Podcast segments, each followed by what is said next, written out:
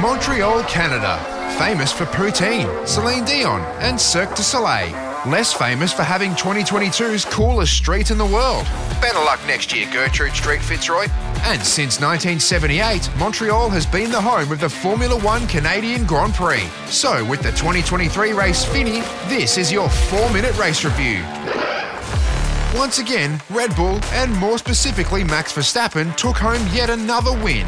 It was Red Bull's 100th win as a constructor, joining Ferrari, McLaren, Mercedes, and Williams in the 100 win club.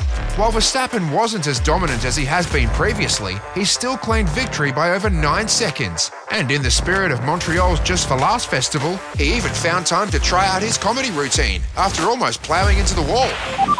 I almost knocked myself out on that curb. Eh, I guess you had to be there.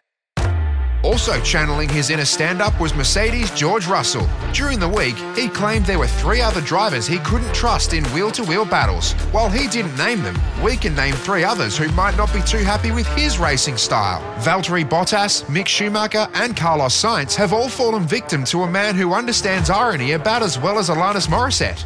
I really do think. So, after that bold statement, it would be even more ironic if Russell caused a safety car by slamming into a wall, right? I'm out, guys. Sorry. While he somehow managed to continue, he eventually had to retire due to a no smoking sign coming from his clearly wrecked brake. We've mentioned before that this time of the season is a chance for teams to bring upgrades to their cars, and that continued in Canada. Fernando Alonso rediscovered his podium form with a much improved Aston Martin to finish second, while Lewis Hamilton looked as racy as he has all year in his upgraded Mercedes and came home in third.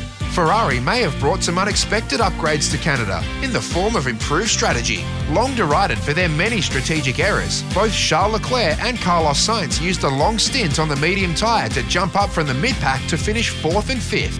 We're not sure if this is a case of even a blind squirrel finds a nut, but as another famous saying goes, never look a prancing gift horse in the mouth. Or something like that, anyway. Sergio Perez could use an upgrade in the qualifying department, starting outside the top 10 for the third consecutive race. He could only manage sixth in the race, just ahead of Alex Albon, whose Williams may have had the biggest upgrade of all, and took home his best result since joining the team last season. Even the TV broadcast was getting upgrades. A special camera on the exit of the last corner could tell you exactly how close each driver was getting to the wall. It featured highly scientific results like close, really close, really, really close, and George Russell. I'm out, guys. Sorry. Behind Alex Albon came a gaggle of cars all jostling for position, with Esteban Ocon getting his Alpine into eighth and Lance Stroll overtaking Valtteri Bottas on the final corner to take ninth in his home race. Lando Norris was also doing a ton of overtaking in his McLaren, but sadly, it was all for naught, as he received a five second penalty for the very rare Formula One crime of going too slowly, and he eventually finished outside the points.